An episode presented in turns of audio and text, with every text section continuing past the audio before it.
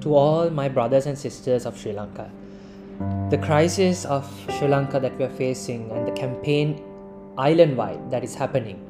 Go Home Rajapaksa, is now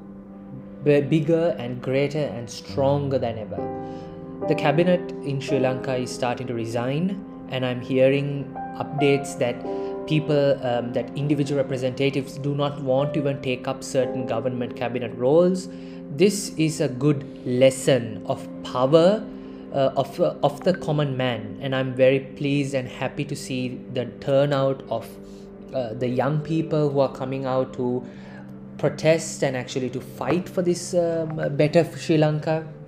So I hope that you are all uh, aware that even while you are battling and helping out and fighting for a good cause, obviously, that you are also aware of basic laws of Sri Lanka when defending,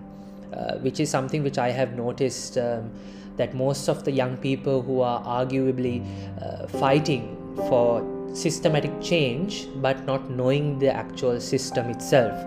So I will link um, on this uh, on the podcast in this episode the Constitution book uh, which is done by the parliament. It's a pdf uh, it's uh, nearly 200 pages long and i have one in my hand right now. Uh, but i'm not going to read everything to you but whenever you hear these episodes going on you will definitely hear me reciting from the constitution itself. So i would urge you all to safeguard and to bookmark and keep the the constitution book uh, which will be